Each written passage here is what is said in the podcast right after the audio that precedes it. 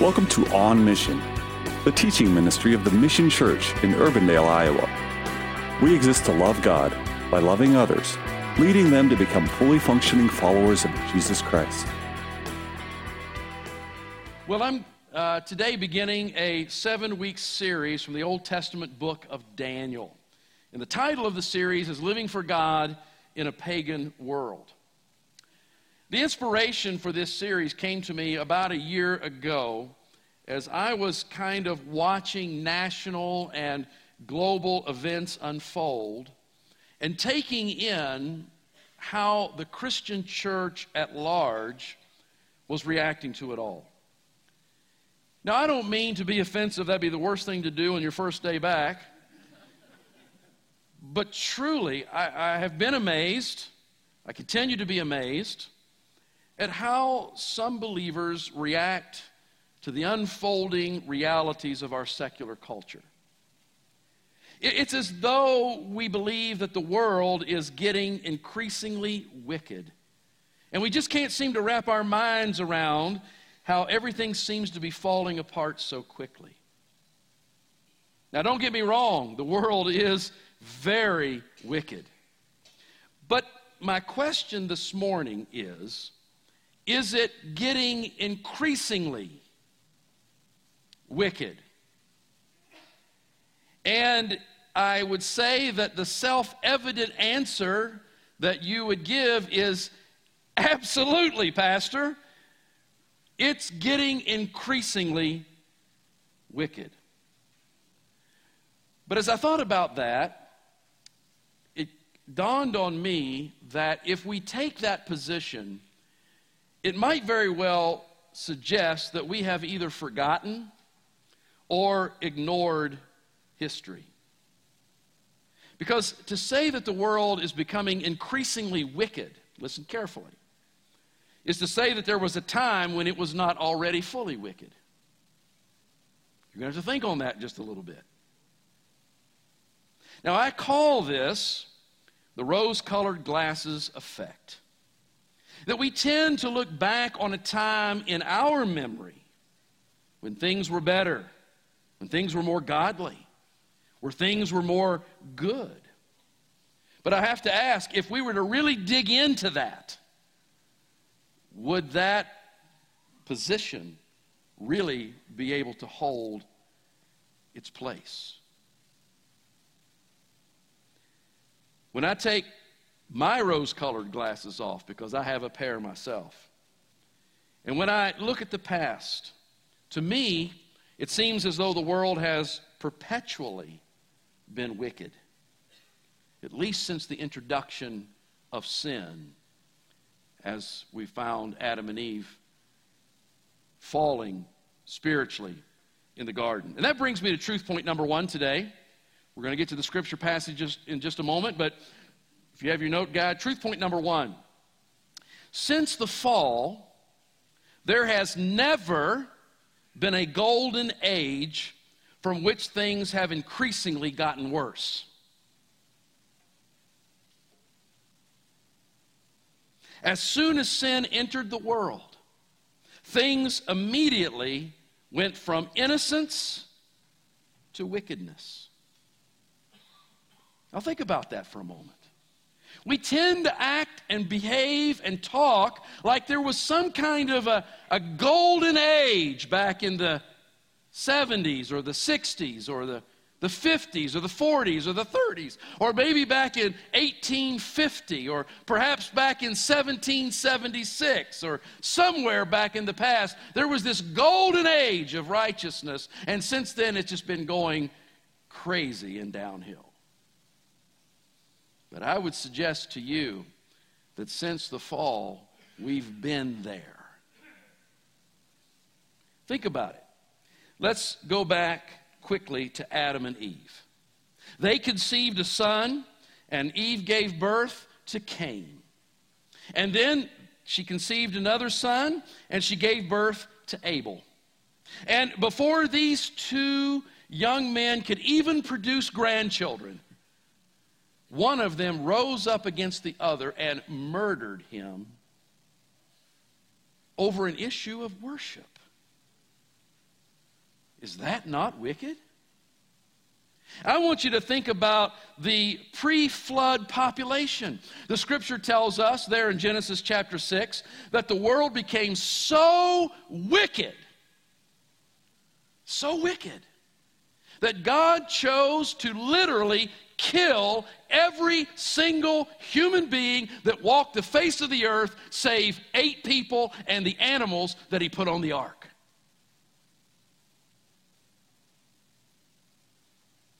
Now, that was about 4,000 years ago. And if we start at that point where God reset the world, we would find that there is an almost an incalculable list of wicked atrocities that have taken place, take note, in every age and among every people group.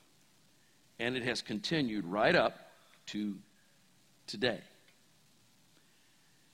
Now, I'm not saying that there haven't been points of goodness along the way, because there certainly has been good things that have happened. But the fact remains, church, the fact remains that the overarching wave of human activity, even, uh, even in our precious United States, has been pagan to the core.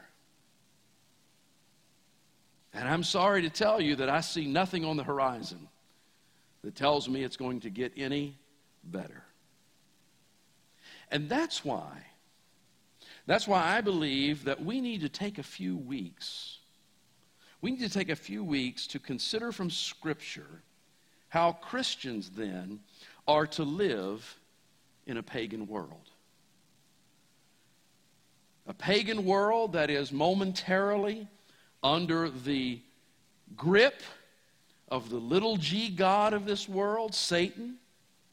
We need to be looking at this because I assure you that until Jesus comes with his saints to destroy his enemies, to lay hold of Satan, chaining him and putting him in the abyss and establishing his millennial kingdom on earth, Satan will not voluntarily give one inch of ground. And he will successfully deceive the nations to follow him in his attempt to overthrow God and to set himself up as the sovereign ruler.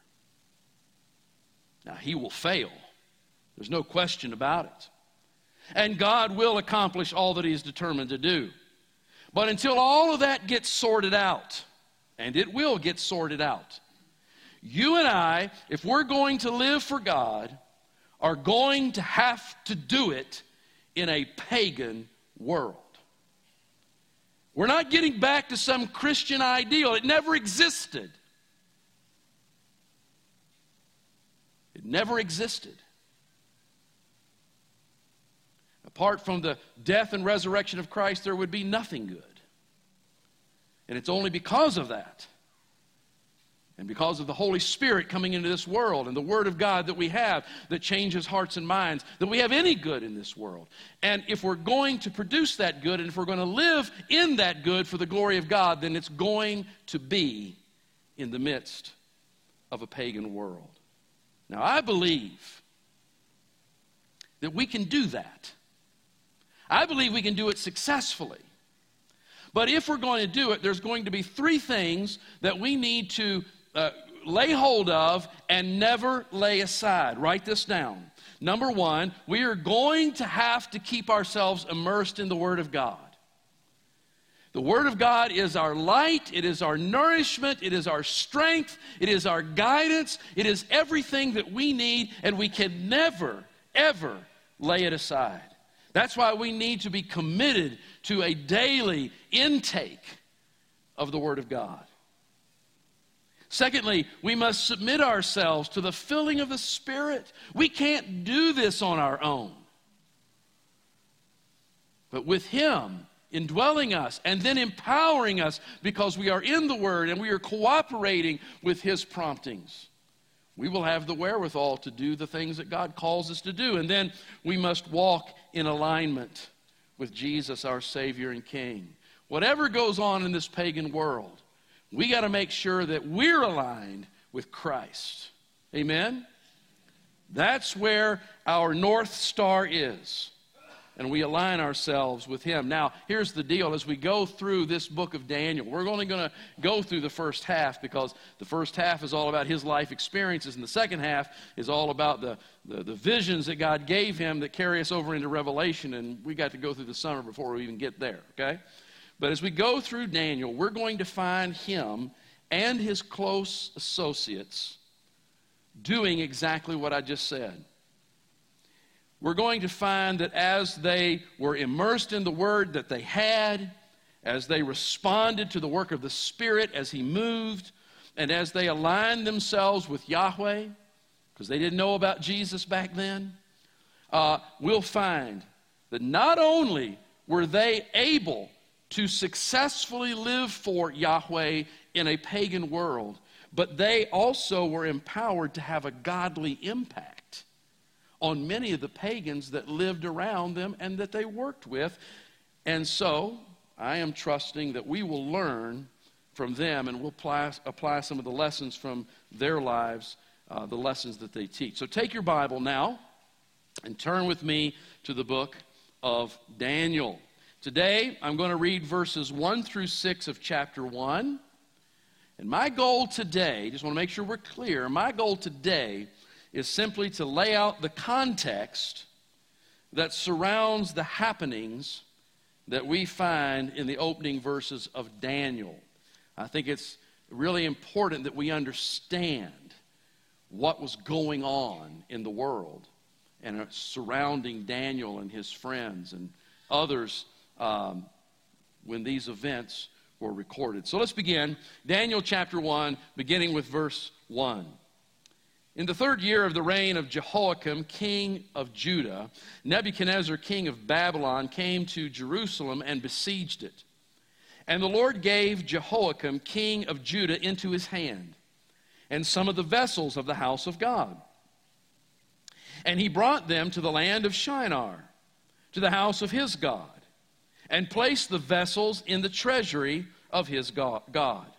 Then the king commanded Ashpenaz, his chief eunuch, to bring some of the people of Israel, both of the royal family and of the nobility, youths without blemish, of good appearance, and skillful in all wisdom, endowed with knowledge and understanding, learning, and competent to stand in the king's palace, to teach them the literature and language of the Chaldeans who, by the way, is just another word for Babylonians. The Chaldeans existed first, they morphed into uh, the Babylonians.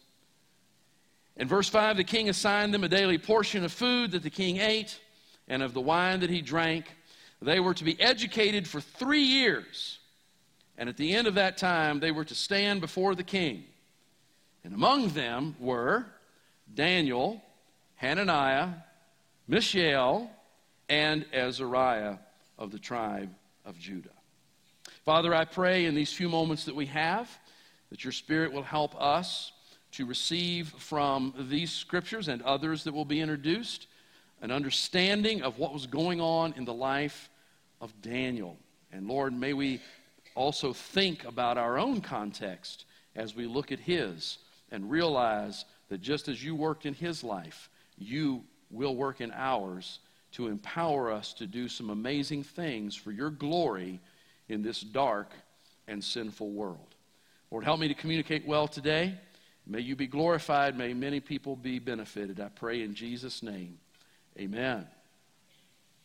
So Daniel begins where God's patience ends. Uh, like every people group, Israel had her ups and downs. There were times when she lived unto Yahweh and times in which she lived for herself, pursuing the ways of the pagan nations around them. Now, in the bigger picture, under King, Kings Saul, David, and Solomon, the 12 tribes of Israel were united. We could say that they were one people under God. But after Solomon, during the reign of his son Rehoboam, because of the the heavy abusive taxation that he levied against the people, the nation divided and became uh, 10 tribes in the north, and they maintained the name Israel. And there were two tribes in the south, and they were identified then as Judah. Israel, the kingdom of the north, was the first to be judged by God. And uh, they were judged mainly, many, they had many sins, but the most egregious would be their refusal to turn away from idols and to worship Yahweh exclusively. And so history tells us that between the years of 1726 and uh, 17, 726 and 722 BC, the Assyrians uh, defeated Israel and deported many of the Israelites into their lands as captives. As for Judah, after repeated warnings by Yahweh's prophets to repent, lest the fate of their counterparts in the north would befall them, and after the false prophets of Judah told the people repeatedly that Yahweh is not going to judge you. He would never allow his people to fall into the hands of a pagan kingdom. It finally happened. Uh, the fall came in two stages. The first around 605 BC, when Babylon, led by Nebuchadnezzar, came against Jerusalem. Jehoiakim, king of Judah, was captured. He was put in chains. He was deported to Babylon. And this is when Daniel and his friends were also deported uh, to Babylon. In time, and it wasn't a very long time, Jehoiakim was returned to Judah to serve as a vassal king, simply meaning that he could rule, but Nebuchadnezzar was his overlord. Okay, and so he, he served under Nebuchadnezzar, and had to do what Nebuchadnezzar wanted him to do. And so he was returned to do that. And it was during that time that the prophet Jeremiah was ministering in the land. Now, Daniel and Jeremiah were contemporaries of one another. In their continued unrepentance, God then commissioned Jeremiah to deliver a message to, Je- to uh, Jehoiakim and his people. I want us to see that quickly. Jeremiah chapter 36, verses 2 and 3. God told Jeremiah to take a scroll and write on it all the words that I have spoken to you. The, the bigger message, which I'm not going to read, is there. You can turn and read it. But take all the words I've spoken to you against Israel and against Judah. And the reason God was doing this is because he said, It may be that the house of Judah will hear all the disaster that I intend to do to them so that everyone may turn from his evil way and I may forgive their iniquity and their sin. We see that even in this time where they're on the they're, they're in this time of judgment, God is still good. He's giving them a chance to repent. He's giving them a chance to turn back to Him so that He can then bless them and embrace them. Well, to make a long story short, uh, this message uh, that uh, Jeremiah recorded was read in the hearing of some of the people, and when they heard it, they were very alarmed. And then it was read in the hearing of some of the government officials of Judah, and some of them were very alarmed.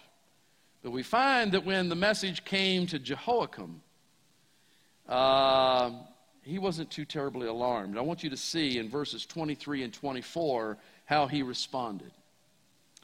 Uh, Jeremiah records that every three or four columns that was written in the scroll, the king would cut them off with a knife and throw them into the fire after they were read. And he continued to do this until the entire scroll was consumed by fire. And it says that neither the king nor any of the servants that were there with him who heard all these words were afraid. We're not afraid. Heard all these words, was afraid. Excuse me. I'll have to go back and look to make sure I had that right. But anyway, Jehoiakim, we find that his heart was hard. You have to know that anyone who would take a knife and cut up a message that God had sent them and throw it into the fire, man, their heart is wicked and hard. But listen, despite his hardness, it didn't stop God. No, he instructed Jeremiah to rewrite the message and then to prophesy against the king that he would die in shame. And we find that after about three years had passed, he refused to pay his tribute to Nebuchadnezzar. So Nebuchadnezzar brought his forces against Jerusalem in a three month siege where Jehoiakim was killed. And uh, just as Jeremiah had prophesied, and when he was killed, he was given no glory. No one mourned his death. He did not receive a proper burial, but was unceremoniously thrown over the city wall to rot there in the open in front of all the people that he had been ruling over. Now, in short, that's the context. That's what's going on in the world. That's what's going on around Daniel. What we find in this context is that God had moved against his people, and he had given them into the hand of the pagan king of Babylon, Nebuchadnezzar. Truth point number two. The Bible makes it abundantly clear that Yahweh is a loving, kind, patient, forgiving God. Amen? But it is equally clear that He is a vengeful, harsh, unyielding, impartial judge.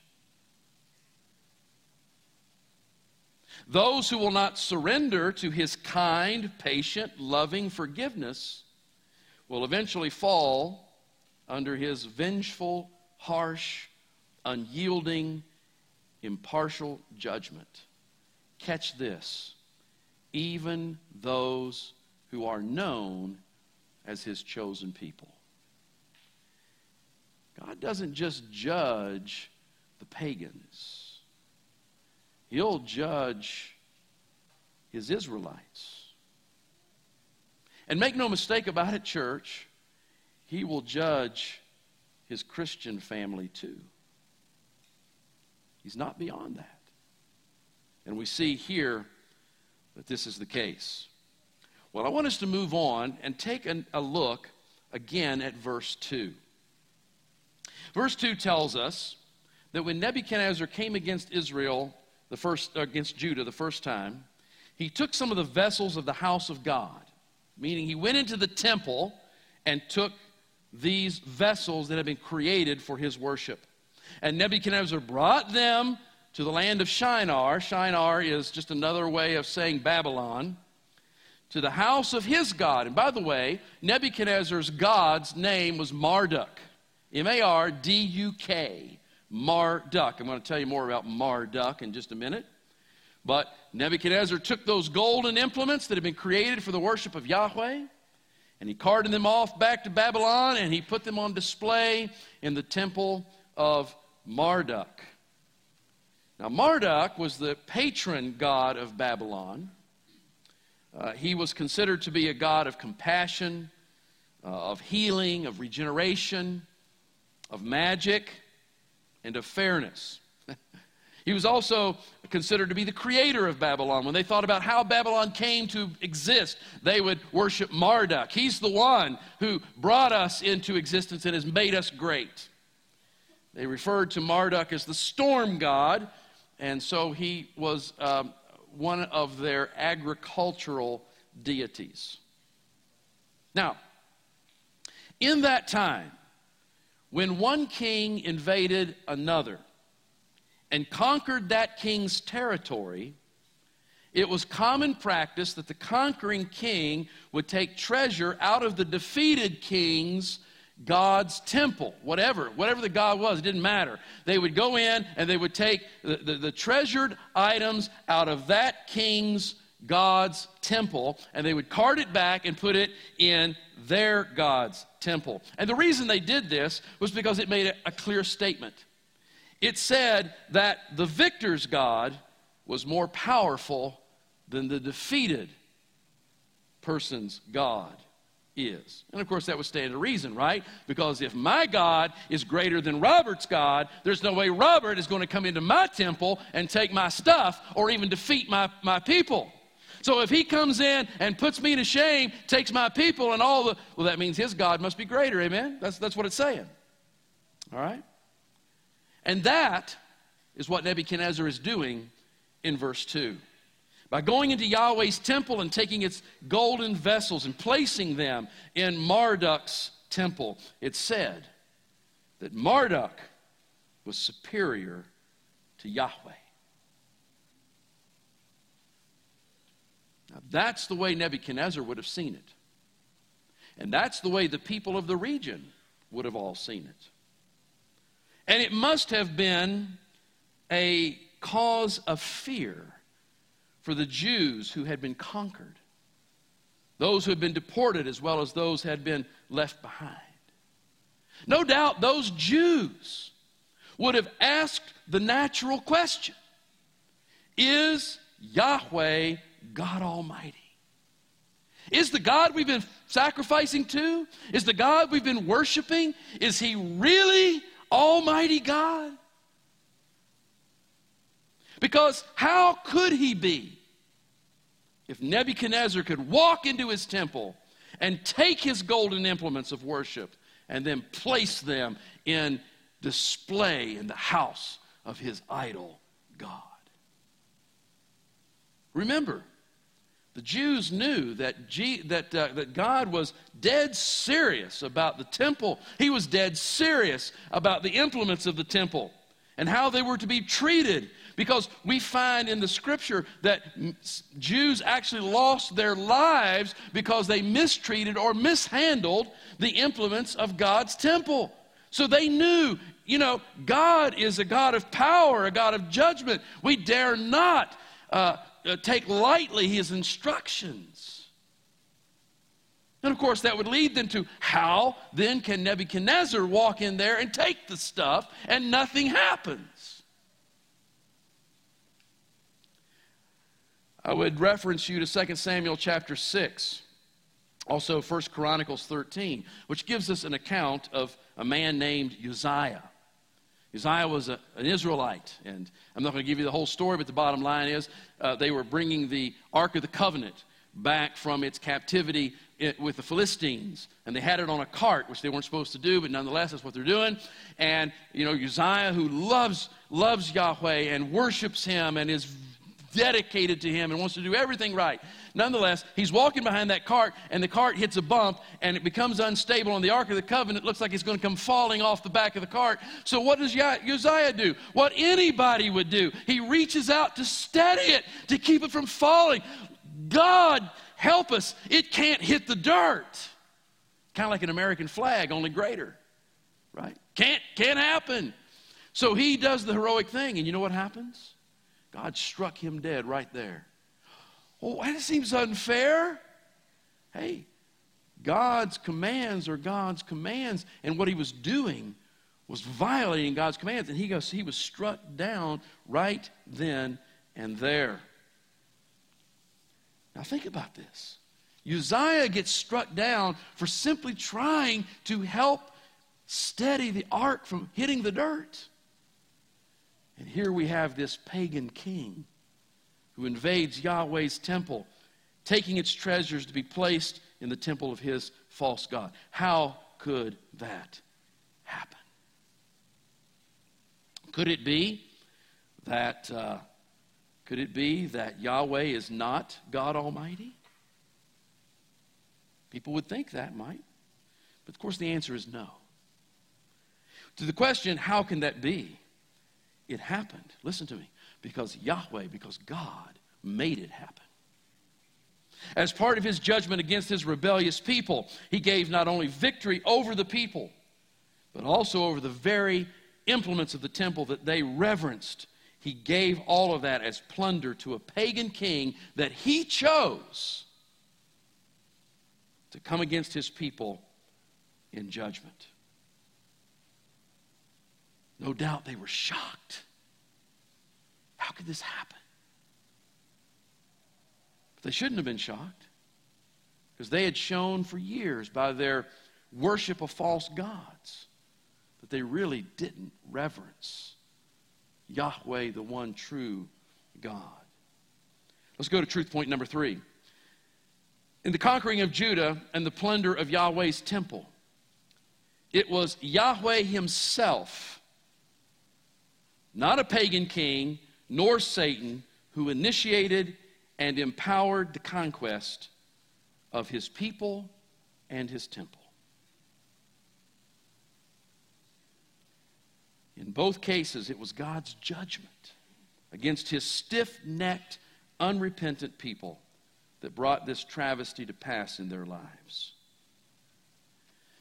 Now, as I step back from this text and I just kind of look at our current situation, a situation that's been unfolding for decades, as I see God's word being pushed away and pushed aside and trampled under the feet of paganistic people, as I see uh, the church failing to